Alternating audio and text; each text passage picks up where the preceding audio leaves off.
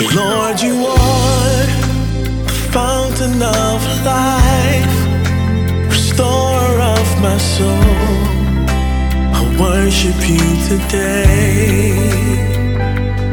Lord, you are the fountain of life, restorer of my soul.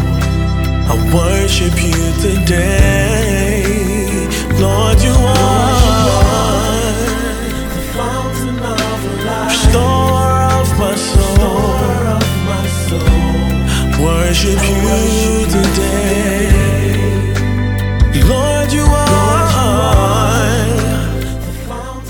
Hello, everyone. This is Charles Zuta, the host of the Fountain of Life podcast, and I welcome you to today's episode. Today, we'll continue on the subject of power behind the throne. That is how the church is supposed to relate to human government. So, thank you so much for spending part of your time with me today. We started looking at this subject, we've seen the influence of prayer in the destiny shaping the destiny of nations. We've seen Elijah, we've seen Daniel, and the primary tool that was at their disposal was the ability to pray. We are also told in First Timothy chapter 2 that from verse 1 to 3 that first of all prayers and intercessions must be made for all who are in authority to pray for all men. And the benefit of that is that our lives will be led in peace and in righteousness in harmony and in everything that God had purpose for us. So prayer for the people who are in authority prayer for the church and the countries that we live in for all men leads to good that eventually comes to us. So the truth is, we have a part to play in human government, and primarily it is more than just voting and performing our civic duties, but it's also how we exert the authority God has given to us in our closet, praying and being on our knees. Today, I want us to look at a New Testament example of how we can rule on our knees. And we've seen Daniel, we've seen Elijah, we've seen all these men of God. There's so many we can talk about in the Old Testament. But I want us to look at an example in the New Testament. I want us to look at Herod, you know, and the church. So at that time, the whole of that area was under Roman rule, and Herod, you know, was in charge. And primarily, he he had developed a very evil appetite, an appetite of killing Christians and killing disciples. You know, so we want to see how God dealt when with Herod as this evil desire in his heart was growing and growing.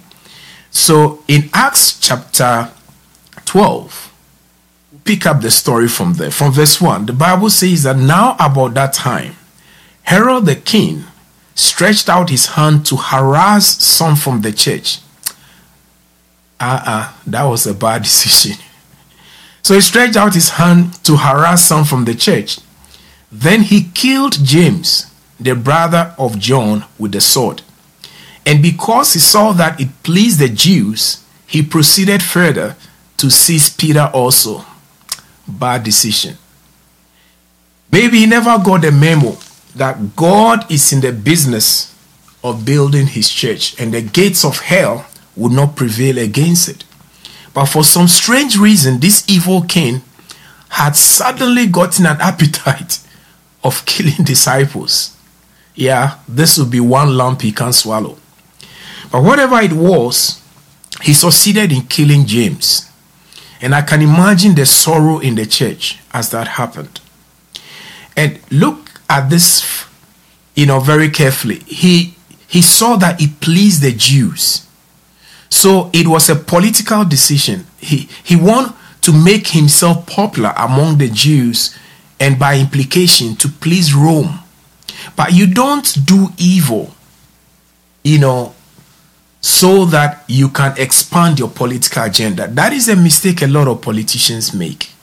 They get into power and it is just about perpetuating their rule and somehow they got so they get so intoxicated with power they almost veer into evil and that is exactly what this king is you know the, the, the path that he he's now towing and i believe he brought himself to the place where god will judge him. So the bible says that he proceeded further to seize peter also. Now it was during the days of unleavened bread. So when he had arrested him he put him in prison and delivered him to four squads of soldiers to keep him intending to bring him before the people after Passover. So he had really, really, you know, caught the big fish and intended to slaughter it after the Passover. So he will cement his fame and his popularity among the Jews and by implication to please his superiors in Rome. But this is a horrific thing that he had done, and maybe he doesn't even realize how evil this is going to be. The other thing that I want that draws my mind is he killed James. So, why did God allow James to be killed by Herod? We don't know. And we may never understand how why God allowed it. But the church in verse 5 Bible says, How did the church respond to this calamity, this evil cloud that was beginning to settle over the church. Verse 5 Peter was therefore kept in prison, but constant prayer was offered to God for him by the church. So if you were in the church at that time, you've seen James taken and killed. Now they've taken Peter, the supposed leader of the human head, physical representation of leadership for the church. The only recourse, because you can't go fight the Roman machinery, it's not possible. So the only recourse they had was to pray for him. And the question I'll ask is so did they pray for James as well? You know, when James was taken, or they never got opportunity. We don't know. The Bible doesn't say how it happened. But this time around, the church was praying. And I like the word there. It says constant prayer constant prayer. They didn't just utter some few things and go home, but constant prayer was being made to God for him by the church. So, why would God listen to that prayer? Assuming they had prayed for James, but James died, we don't know. I'm only speculating. So, why would they have the motivation to pray for Peter? We don't know. But whatever it is, the church made constant prayer for Peter. Obviously, they are praying for the will of God. They are praying for God to deliver him. They are praying for Peter, for God to intervene in that situation. And that is what we can do. So, in this circumstance, let's see whether they were effective in serving as the real power behind the throne. Herod is sitting on there with his evil intentions and planning wickedness and all the evil. But we want to see who really holds the power in these circumstances. So they prayed for God. Before we go on to look at how God intervened, there is a reason why God will intervene. We don't know all the reasons, but I'll just give you one of them. God had a plan about how Peter was going to die. Maybe the disciples themselves may not know, but Peter knows and God knows it. So there is a real basis for God to intervene. If you go with me to Second Peter chapter 12, Peter now in his old age writing about his experience and encouraging the church and all of this is what Peter wrote from verse 12 downwards. says for this reason I will not be negligent to remind you always of these things though you know and are established in the present truth. Yes, I think it is right, as long as I am in this tent, to stir you up by reminding you, knowing that shortly I must put off my tent, just as our Lord Jesus Christ showed me. Moreover, I'll be careful to ensure that you always have a reminder of these things after my decease. So Peter is now talking about how he was going to die. He was telling the church, now look, one day I'm going to put up this tent. I want to make sure that I have instructed you, I have left these letters and all of this to constantly remind you of these truths that I have learned from the Lord and have experienced after I am dead. So, and he says something very important. He says, just as the Lord Jesus showed me. So, when did Jesus show Peter how he was going to die? Or how he was going to put off this tent? If you come with me to the book of John, after Jesus' resurrection and Peter and the rest said they were going fishing, Jesus came in to bring them back, you know, on course and to set them towards Pentecost to get them ready for the work he had made for them.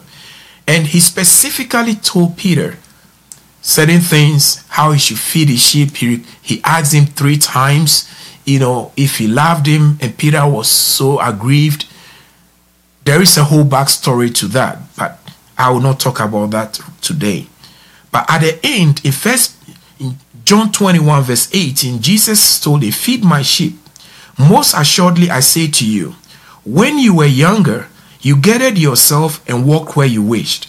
But when you are old, you will stretch out your hands, and another will guide you and carry you where you do not wish. So here Jesus was telling Peter how he was going to die. Verse 19. This he spoke, signifying by what death he will glorify God. And when he had spoken this, he said to him, Follow me.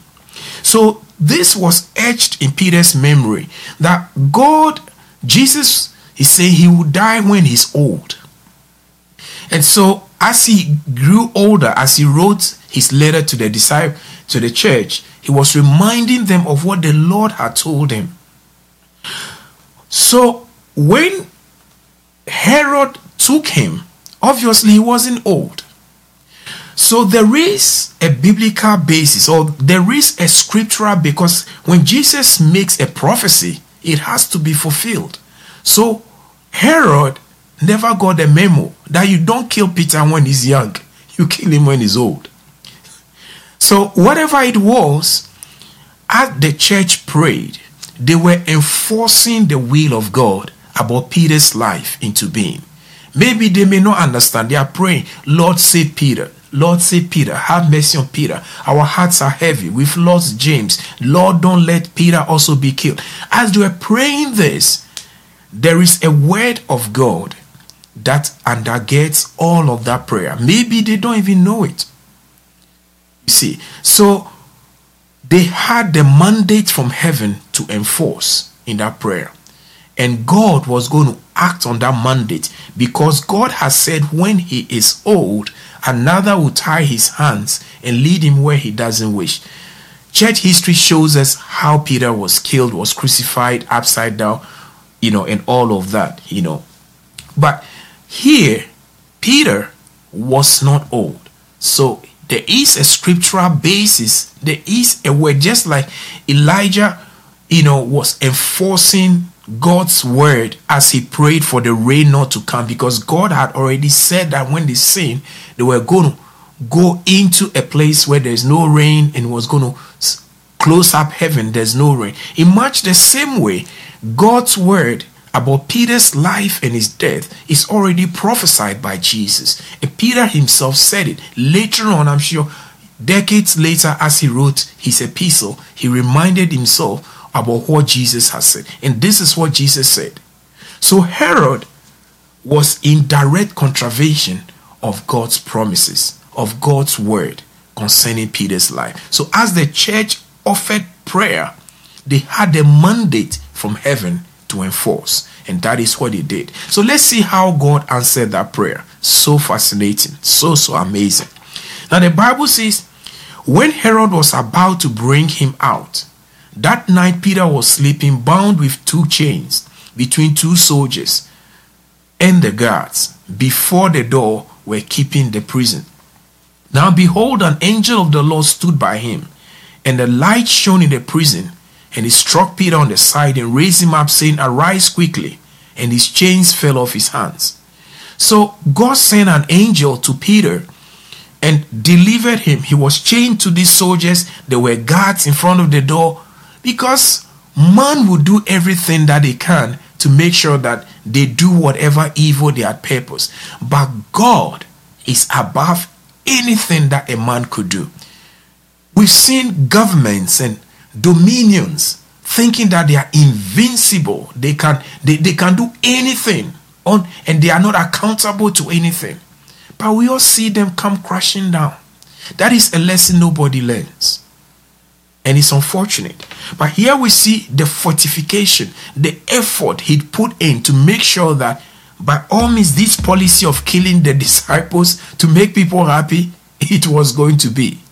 But I bet you this is one that he can't and he wouldn't be able because there is a word that stands in his favor. So Bible says that at the end of the day, the angel led Peter out and he, he, he thought he was dreaming.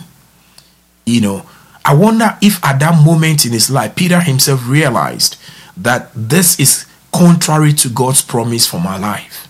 But whatever it was, he thought he was dreaming. Verse 11 And when Peter had come to himself, he said, Now I know for certain that the Lord has sent his angel and has delivered me from the hand of Herod and from all the expectation of the Jewish people. All the expectation of the. So the word had gone out. We have the big fish. We are going to kill him and make everybody happy. So there is this political agenda between Herod and the Jewish people to decimate the church. But unfortunately for him, the real power behind everything was in God's hands. And he's dedicated it to the church. And the church this time around were enforcing it on their knees. They were ruling on their knees. So the Bible says in verse 12 So when he considered this, he came to the house of Mary, the mother of John, whose surname was Mark, where they were gathered together praying. So they, they, they were, had gathered in John Mark's mother's house and they were praying and praying and praying and praying for Peter. Now let's see something very fascinating. Now when Peter continued, so Peter came, he was knocking. When they opened the door and saw him, they were astonished. But motioning to them with his hands to keep silent, he declared to them how the Lord had brought him out of the prison. And he said, Go tell these things to James and to their brethren. And they departed and went to other places. So when he came to the place, Rhoda, who was at the gate, the little girl at the gate, came and told the people praying, Look, ah, Peter is at the gate. Let's open the door.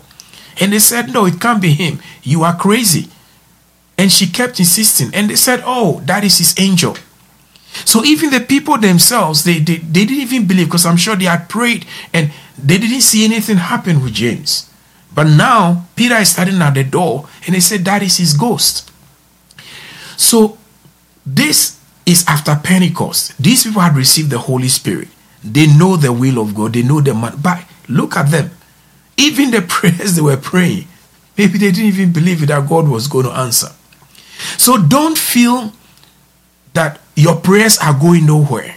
So long as you are in the will of God, maybe you yourself may not even believe that you alone you can pray and change the destiny of a whole nation. But God wants that.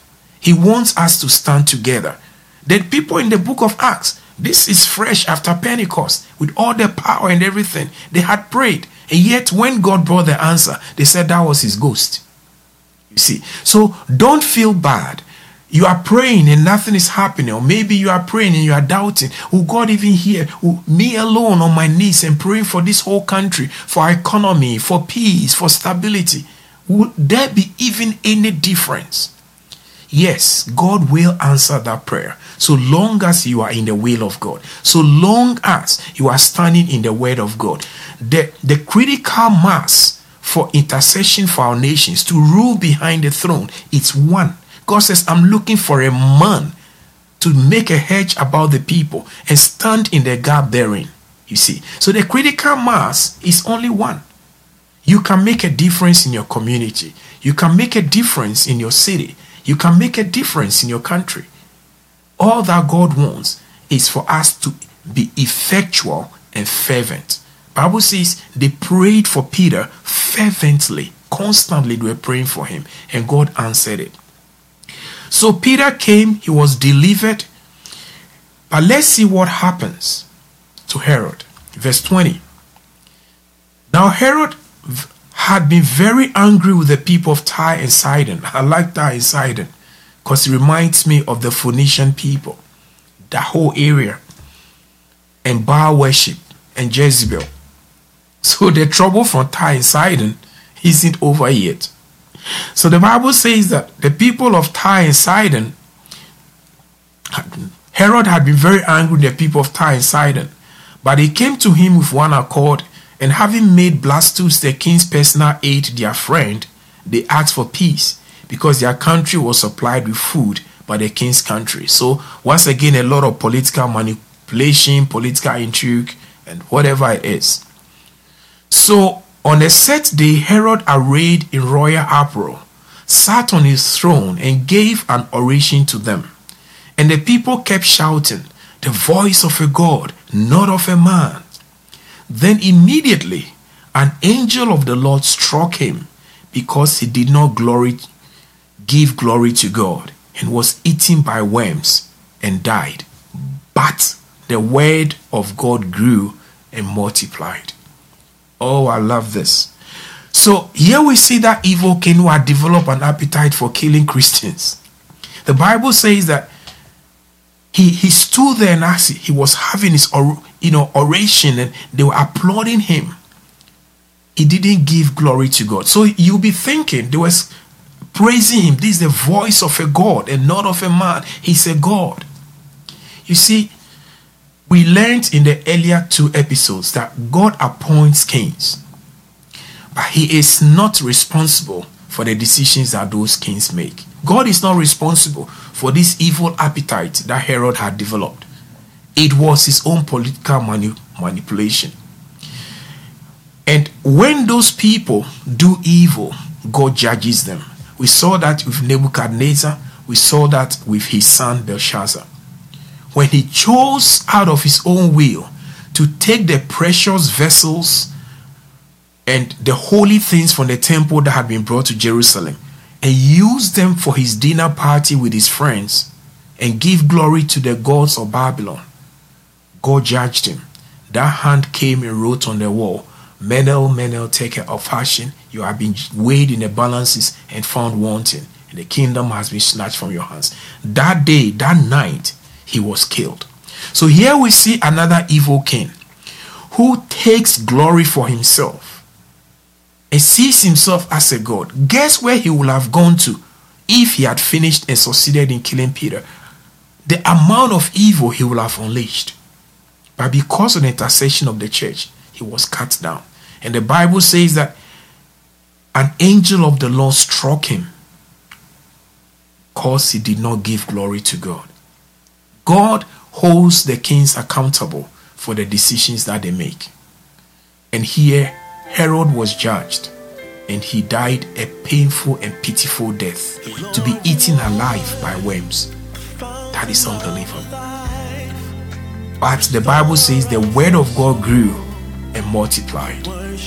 That is a hard lesson for the wicked rulers in our world who think that it is okay to go after the church and to do evil and to perpetrate evil. The word of God will outlive them. We've seen it in other empires how they crumbled. The word of God grew, but their reign ended. Why? Because they dared to stand up against God and God cut them down. How did it happen? The church prayed. They prayed constantly for Peter. The word of God was on their side. As they enforced the word of God, God honored his word and cut Herod down. The church didn't specifically ask for Herod to be killed. I don't think in their prayers, maybe they prayed for him, I don't know. But God always does exceedingly abundantly above what we can think or we can ask. God knew the real root of the problem and he took the axe to the root of the problem. And that is the same way when we pray. We might be interceding for our country, but God knows how to shake up the kingdoms. And that is our responsibility. We should pray. We hold the power behind the throne. Beside our civic responsibilities, let us also rule on our knees. Thank you so much, and may God richly bless you. As we turn to look at other aspects of Jesus' public ministry, let us remember that we hold the power behind the throne. We will give to Caesar what belongs to Caesar, we will give to God what belongs to God. May God richly bless you.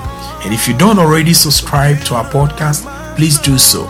And you can always send us your response, Fountain of Life Podcast at gmail.com, and we'll be happy to respond to you. May God richly bless you and see you again next week. Thank you for joining me.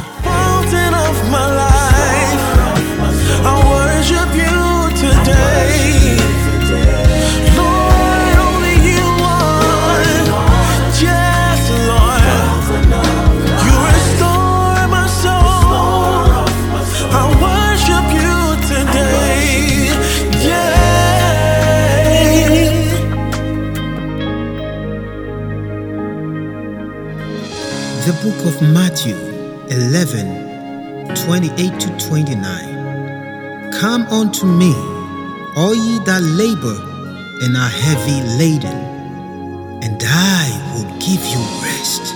Take my yoke upon you and learn of me, for I am meek and lowly in heart, and ye shall find rest